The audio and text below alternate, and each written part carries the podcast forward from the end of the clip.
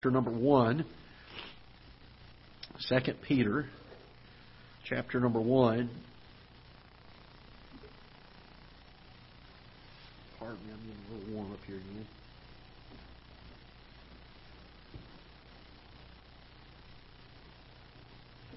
In 2 Peter, chapter number 1, begin reading in verse number 1. Simon Peter, I love this about a lot of the authors of Scripture, a lot of the apostles when they referred to themselves, they made this statement a servant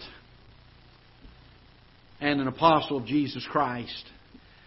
I, I, think one of the great things that we are missing in the day that we live are Christians that are willing to say, Lord, I don't need a position, I just want to be a servant.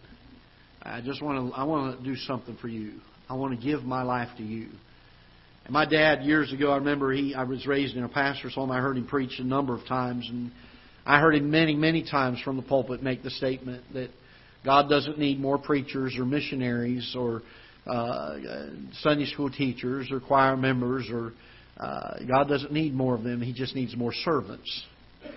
And if he had more servants, he'd have all the preachers he needed. He'd have all the missionaries he needed. He'd have all the all the Sunday school teachers and those that would do his work and labor for him. If we just get to the mindset of saying, "Lord, I just want to be a servant." Peter uh, one of the one of the close ones that were uh, so close to the Lord Jesus Christ, impetuous Peter. At the end of his life, all the impetuousness, all the boldness of him, gets to the end of his life and he says, "I'm just a servant." Peter, the pastor of the church there in Jerusalem, many, many people that came to Christ, over 7,000 in that church. Pastor, said, I'm just a servant. Oh, that we could get that mindset. Simon Peter, a servant and apostle of Jesus Christ, to them that have obtained like precious faith with us through the righteousness of God in our Savior Jesus Christ. Grace and peace be multiplied unto you through the knowledge of God and of Jesus our Lord, according as his divine power hath given unto us all things that pertain unto life and godliness, through the knowledge of Him that hath called us to glory and virtue, whereby are given unto us exceeding great and precious promises, that by these ye might be partakers of the divine nature, having escaped the corruption that is in the world through lust. Father, we pray that you would bless the message this morning and may you use it to uh, not only convict our hearts, but also to instruct us, to teach us. And Father, that your Holy Spirit would draw us to a place of living a consecrated and a sanctified life for you. Father, that we would understand that not only did our salvation give us forgiveness of sin, but it allows us to become a partaker of your divine nature. And so, Father, help us to understand this passage clearly and to be able to apply it into our hearts and into our lives. We pray in Jesus' name. Amen. In verse number 2, Peter addresses who he's writing to here. And I think this is very important because some of the things that I've heard over the years in ministry are people that don't have a whole lot of things to do, a whole lot to do with the Lord, and yet they claim a lot of the promises of Scripture. Uh, things that are not intended for those that are lost, but are intended only for those that are children of God. And Paul, uh, Peter deals with this in chapter 1, verse number 2, as he says, Grace and peace be multiplied unto you through the knowledge of God and, our, uh, and of Jesus Christ, according as his divine power hath given unto us all things that pertain unto life and godliness. Notice this through the knowledge of Him that hath called us to glory and virtue. In verse number one, he refers to those of us being referred to here as those that have like precious faith. Those of us that have the knowledge of God. Those of us that have the uh, uh, the uh, um, peace that is multiplied unto us. And so as we look in verses, the first few verses of this particular letter, Peter is saying the things I'm getting ready to tell you about are not for everybody, but they are those that have trusted Christ as their Savior, those that have like precious faith, those that have this knowledge of God, those that have uh, this, this divine thing that's taking place on the inside of them. And he goes on to say this as we get down to verse number 3. He says, According as his divine power hath given us all things that pertain unto life. And that's where we like to always stop. But he also makes this statement. And godliness. What does the word godliness mean? Well, it means to be godlike, to be acting like Him the way that He would, the mannerisms that He would, to strive to be like God in every aspect of His attribute and His holiness. There ought to be a desire in the hearts of those that have tried to, uh, that have, that have put their faith and trust in the Lord Jesus Christ to try to emulate the Lord Jesus Christ. Peter is the one who said that he's left us an example that we should walk in his steps. Very important that we understand that God did not just save us just to give us life and to help us to escape the wrath to come. But God also saved us so that we could live godly in Christ Jesus. He goes on to say this in verse number 3 that through the knowledge of Him that hath called us, and notice what we are called to. We are called to glory and to virtue. These are two big things that, that Peter says that as Christians ought to characterize our lives. There ought to be glory in our lives. What glory are we talking about? Well, we obviously know from Scripture that we are not to glory in ourselves, are we? Paul said, if I'm going to glory, I'm only going to glory in one thing, and that is the gospel of the Lord Jesus Christ. And the fact that we are to live and we are called to this thing of glory, well, what glory are we talking about here? We're talking about glorifying God, lifting Him up, making sure that when people look at us, they don't see us, they see Christ. They, they don't look at a life and say, boy, there's a, there's a good person. Boy, they are so kind and so gentle and they're, they're so uh, wonderful people just to be around. They ought to look at us and say, boy, what a wonderful change God has made in that person's life. Boy, what, a, what an amazing God to take an old, rotten, dirty sinner and make that kind of a person out of them. You say, how does that happen? We live godly. We strive to be like Christ. Why? Because we want to fulfill our calling. Our calling to bring glory to Him. Notice he also says this not only are we called to glory, but we are called to virtue. We're called to virtue. Virtue is not a word we use a whole lot anymore, and I think a lot of us have kind of a general sense of what it, what it refers to.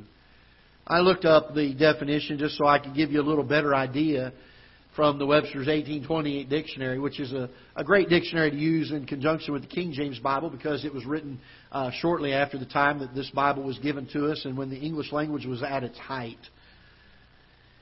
And it says this that virtue is a sense of moral goodness and abstaining from vice by compulsion or because of regard to reputation. It's interesting that the Apostle Paul said, The love of Christ constraineth me. There's a compulsion that Christians ought to have, and that ought to be the fact that we love the Lord Jesus Christ because He loved us. And we want to be pleasing to Him, not because we have to, but because we get to. This love that He has for us, the love that we have for Him, ought to be a motivating factor in our godliness and our trying to live godly. By the way, I think it's in a direct relationship to how much our love for Him is, too. You find somebody that's not interested in living a godly life or a holy life or a life that is pleasing to God, you'll find a person that they may claim outwardly that they love Him, but inwardly the heart is not following hard after Him.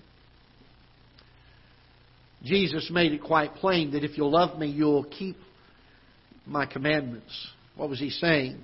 He wasn't saying that we are compelled to out of obedience and obligation. He was saying there's a compulsion there that's driven by love.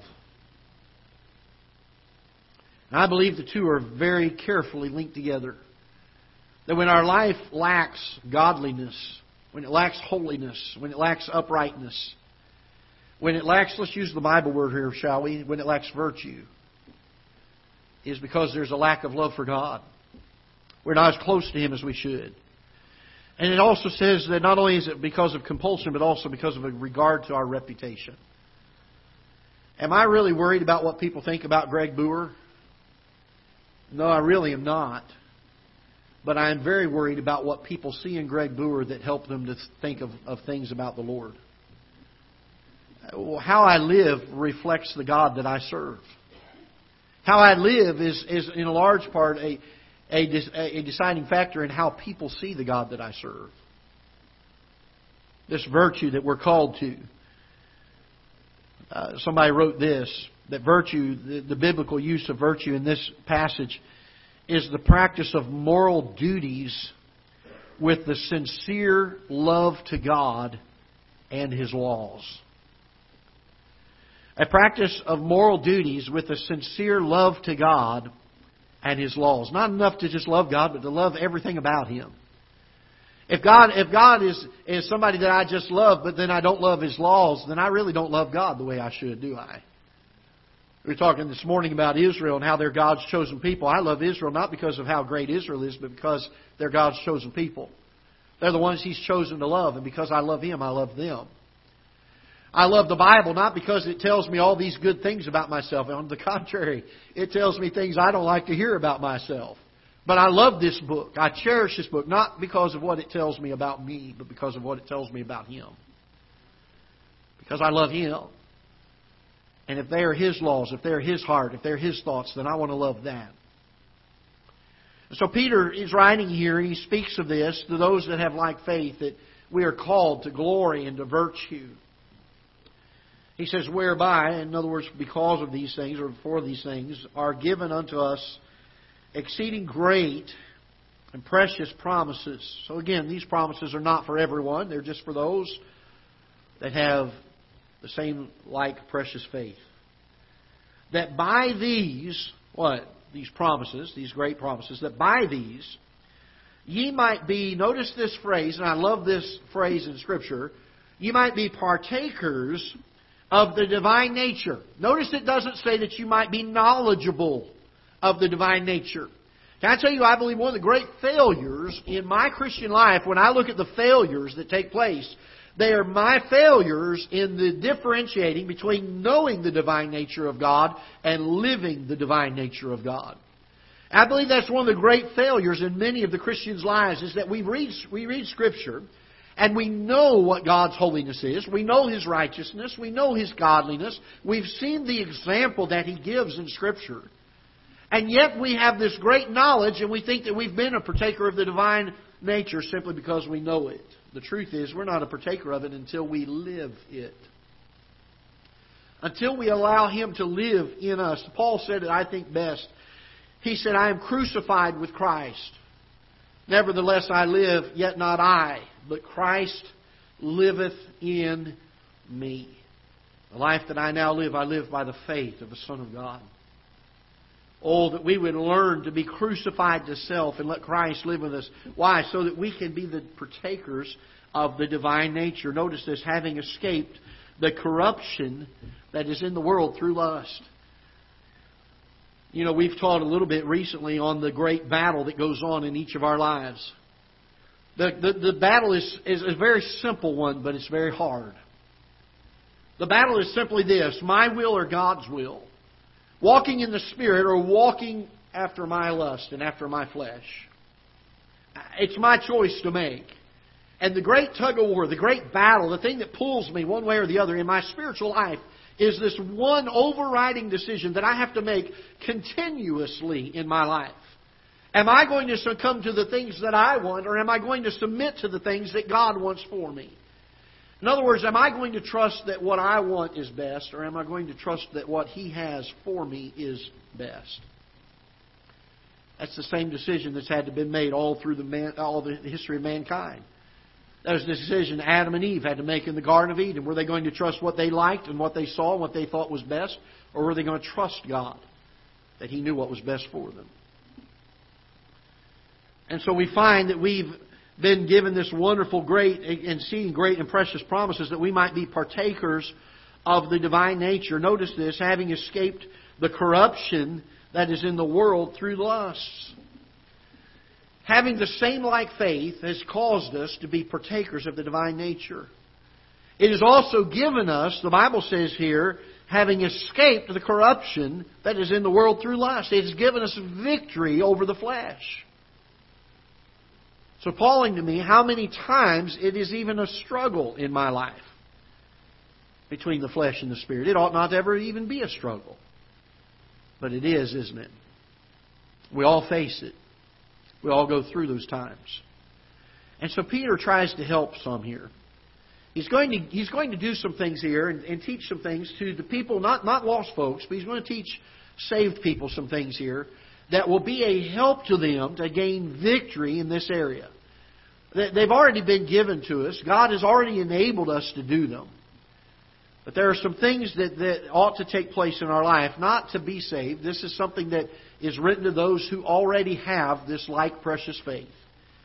And so Peter's going to teach some things here that are not, not they're not to, to make us more saved or to help us be saved. They are to help us be partakers of the divine nature. Look with me, if you will, in verse number 5. And, so this is a continuation of what he just established. And beside this, giving all diligence, add to your what? Faith. We believe that you're saved by faith, plus nothing and minus nothing. You do not add to your faith to be saved. But that does not mean that we do not add to our faith. Once we are saved, once the act of faith has been uh, done and we have put our faith and trust in the Lord Jesus Christ, then, as a child of God, as those who have been given exceeding great and precious promises of God, in order to help us fulfill our calling of bringing glory to Him and to virtue. In order to accomplish these things, there's some things we have to add to our faith. The, the Christian life is not about getting our step ticket to heaven and putting it in our wallet and going about living our life the rest of the, the way the way we want. There is to be a distinctness, a peculiarity among the people of God, something that is, is unique about them that shows that we are bought with a price, that we are now under His ownership, we are now under His leadership. We are now under His control. We are now walking in the Spirit. There's something different about the Christian life. And we're living in a day, and I, I think most all of us here would agree with this. We're living in a day where if somebody tries to live biblically and godly, they're looked at as somebody who's, who's a, a, a, a deviant in society.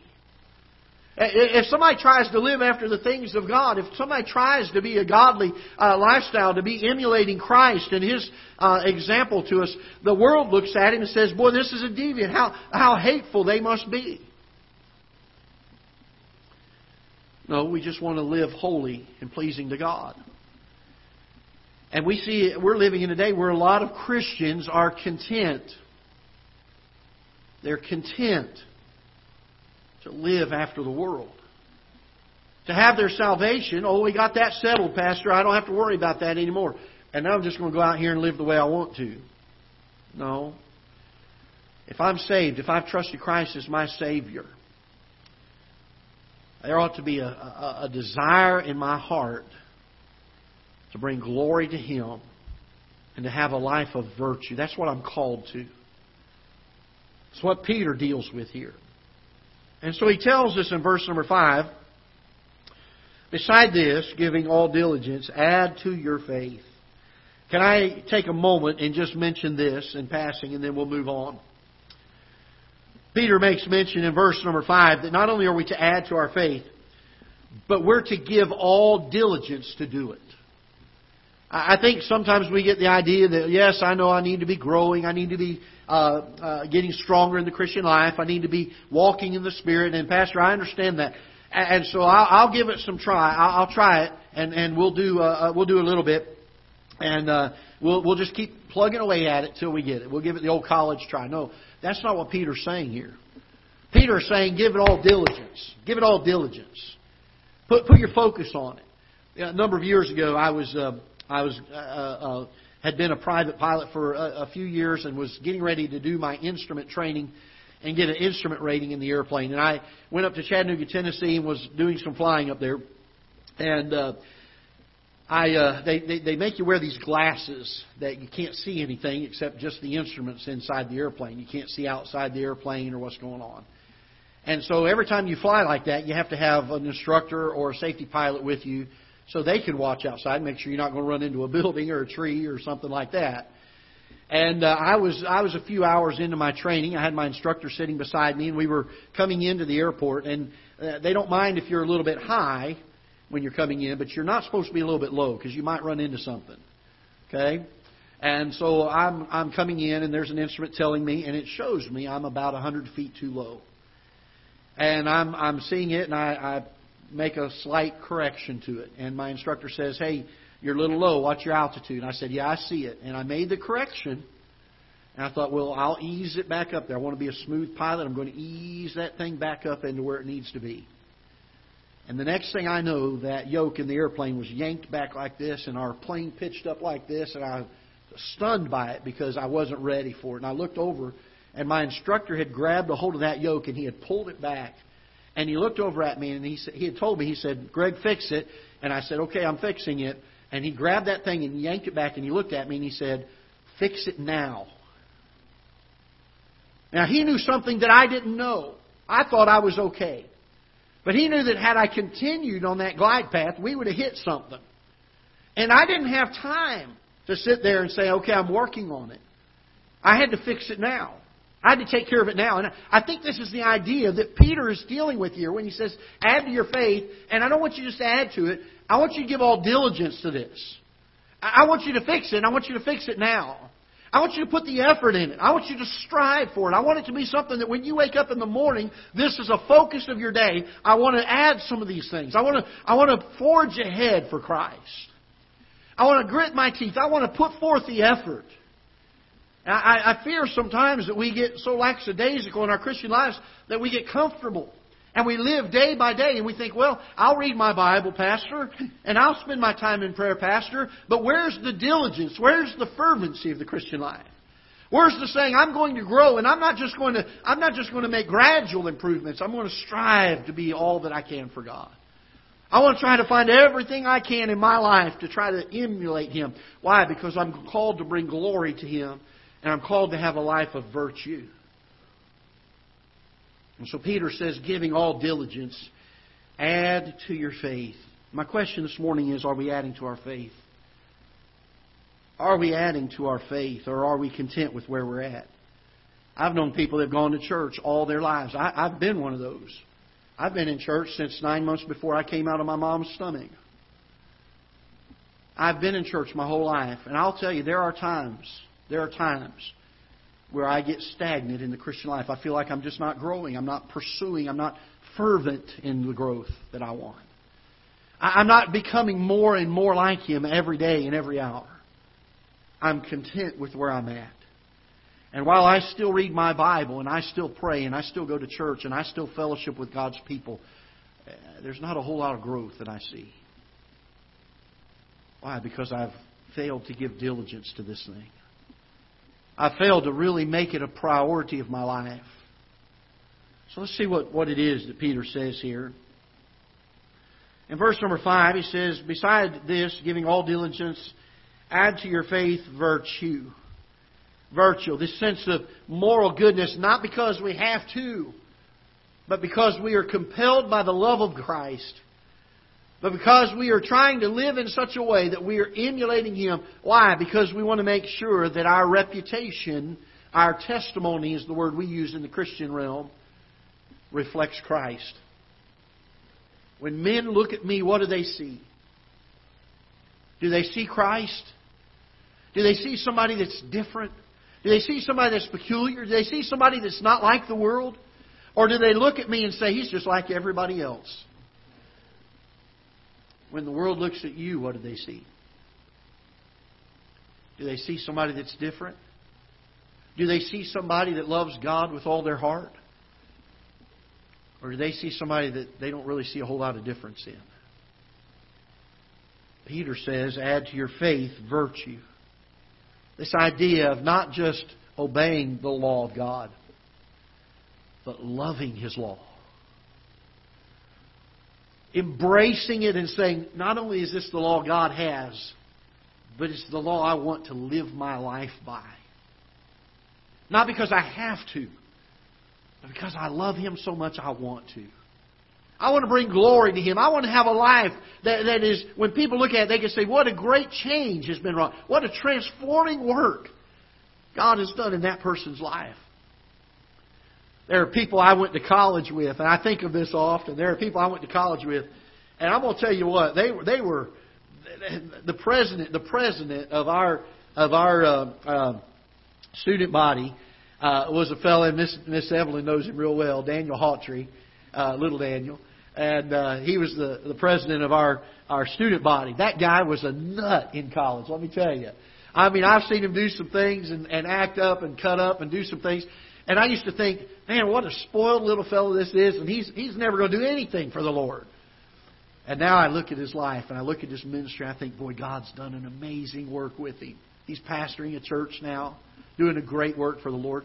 And I think of that often. I think, boy, God took something that, that was rough and, and did, had a lot of rough edges on it, and and he transformed the heart of Daniel Hawtrey into something like that. And then I think this thought that's what I hope God has done with me. I, I can't see myself the way others see me, but I hope that's the case. I hope that there are people who used to know me when that look at me now and say, Boy, God's sure done something amazing in his life. By the way, I hope it's said true of your life as well. I'm glad I'm not what I used to be. I'm also glad I'm not what I'm going to be. I hope that we would give diligence to add to our faith this idea of loving God's law, not just obeying it, but loving it, embracing it. We live in a day where I'll be real frank with you. Most people, and I've been guilty of this in my own life, and I'm sure if we went around the room, most everybody would say, I've probably done this too. Most of us, at one time or another, try to justify why we are not living the way the Bible tells us we're supposed to live. We try to find reasons to say, I know it says this, but I'm okay. That's not loving God's law. Loving God's law is seeing what the Bible says and what God's heart is on the matter and saying, if that's what He loves, then that's what I love. And I don't have to do this, I want to do this. I, I want to cling to it. Look with me, if you will, in John chapter number 14. Hold your place here in 2 Peter. We're going to come back to it in just a moment. Look with me, if you will, in John chapter number 14 and verse number 15. John makes this statement. He says, he's speaking here of, Christ, or he's writing here of Christ speaking. And Christ says this If you love me, keep my commandments. That, that's how we show God that we love Him. That's how we express our love to Him. Uh, it's getting ready to be Valentine's Day. Some of you are going to buy uh, somebody you care about uh, flowers. I've never understood that. Cut something beautiful and make it die, and that's your expression of love. Amen. I mean, make it make it worthwhile. Buy buy buy your husband a new fishing pole or a gun, something that's going to last. That's not Bible, but that was in there. So, fellas, you all can thank me later for that. Buy your wife a new dress. Don't buy a vacuum cleaner or pots and pans. That's not part of the message. That's just to help you all out a little bit there. But look with me, if you will, here in verse number 15. The Bible says, If you love me, keep my commandments. My expression of love to God is this I want, I want to keep your commandments. That's my expression of my love to Him. I can't do anything greater to show my love for Him than to keep His commandments. To love His law God's law is an amazing thing. Look with me and hold your place for a moment. And we're going to look in Psalm 19. I want us to look at what the psalmist refers to. And I love all of the times that David speaks of the law of God. Notice in verse number 7, he says, The law of the Lord is what? Perfect. It's perfect. I'll be real frank with you. There's some laws we have here in the United States I don't agree with. Now, I still obey them so I don't get in trouble and get tickets. But I don't like going 35 miles an hour down 67 when it goes through Crystal City. I don't like that. I don't think it's right. Got a big four lane divided highway there, 35 miles an hour. And there are times I resent that. But can I tell you this? There's never been a time I've looked at God's law and said, that's not a just law. That's not a perfect law. God's laws are perfect. Notice he says this converting the soul, the testimony of the Lord is sure, making wise the simple. The statutes of the Lord are right, rejoicing the heart. The commandment of the Lord is pure, enlightening the eyes. I had somebody a number of years ago show me as I got to this passage in Psalms, and maybe you can this afternoon sit down with it and do this. But it talks about uh, a description of something about God's Word, the law of the Lord, or His statutes, or His testimonies. And he made a column of all of those in the first part of each of these several verses here. And then he talked about the, the uh, expression of what it was. It's pure, it's perfect, it's right. And then he talked about the results of it, and he listed that in the third column. Rejoicing the heart, enlightening the eyes, uh, making wise the simple. And it's a wonderful, wonderful study as you look at the benefits of God's perfect, wonderful law. And then we come back to this whole thing of John chapter number 14, where he says, If you love me, you'll keep my commandments. Look with me, if you will, in verse number 23. Jesus answered and said unto him, If a man love me, he will keep my words, and my Father will love him, and we will come unto him and make our abode with him. If a man love me, he will keep my words. That's my expression to God of my love for him. You say, How can I ever repay God? How can I ever show him how much I really love him? Keep his commandments. Keep his commandments. Peter refers to it as adding to our faith virtue. Virtue. Notice he says also back in 2 Peter, we're almost done. Add to your faith virtue, to virtue knowledge. And again, within the context of the passage, dealing here with the things of the Lord. Not just general knowledge. I'm not just going to go out here and fill my mind with the Encyclopedia Britannica. We're dealing here with the knowledge of God. The fear of the Lord is the beginning of wisdom. We're supposed to know God. We're supposed to learn about Him. Study 2 Timothy chapter 3, verse number 16. Paul told Timothy, Study to show thyself approved unto God. A workman that needeth not to be ashamed, rightly dividing the word of truth. We're to add to our faith virtue, to virtue knowledge, and to knowledge temperance. Oftentimes, when we think of temperance, we think, well, I'm not going to go out here and, and be in excess. I'm not going to go out here and be a glutton and eat a lot of. Eat, I shouldn't preach on this. We're getting ready to eat lunch, and I've seen what we're having for lunch today. So we'll we'll postpone on preaching on gluttony until after lunch. But uh, you in all seriousness, oftentimes when we think of, of temperance, we think in areas of our of maybe our uh, our drinking or our eating or our uh, personalities and some things. Can I tell you this? There ought to be there ought to be a calmness. There ought to be an evenness, a steadiness, if you will, in the Christian's life. I know our lives go up and down. I know there's mountaintops and there's valleys. But because of our faith and resting in Christ, there ought to be a steadiness there. There ought to be a temperance in the Christian life. There ought not be extremes of attitudes. There ought not be extremes of temper. There ought not be extremes of, of personality that sway back and forth. There ought not to be extremes of of of. Uh, uh, you know, I, I, I'm going to say something here and uh, and I want you to take it for what it's worth. But I look at we're getting ready to have uh, I think the Super Bowl's coming up, isn't it? Is it coming up here next week or so? It's coming up. Some of you know. this time of year, people go crazy. I'm talking about Christian people. There'll be churches that will change their service times for the Super Bowl. Why? Because they're not temperate. They're not even. They're not steady. They have extremes on these things. It's amazing to me how many people think that they're temperate just simply because there's certain areas that they try to keep from being in excess on. But there's so many areas of our life, and in all areas of life, there ought to be a temperance. There ought to be a solid steadiness there. There ought to be that, that calmness that comes through the Lord Jesus Christ and having our faith in Him. Anxious for nothing, careful for nothing. He says to add to our faith virtue, to virtue knowledge, to knowledge temperance. Notice he goes on to say to temperance patience. I'm not going to spend a lot of time on that because that's a message in and of itself on patience, but we all understand what that is. To have patience, to wait on God. And to patience, godliness. There it is again. Godliness, to act like God.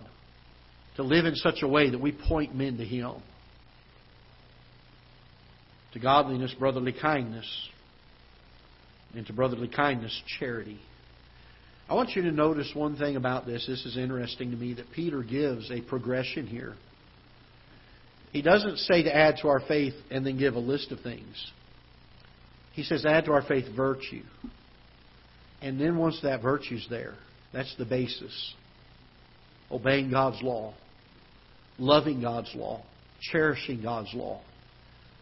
Then we add to that our knowledge, and when we get the knowledge of God, then we begin to add our temperance. A lot of times we try to get these things out of order. We try to do the last things before the first things have been dealt with. And yet Peter made it very clear that we're to add each one to the next.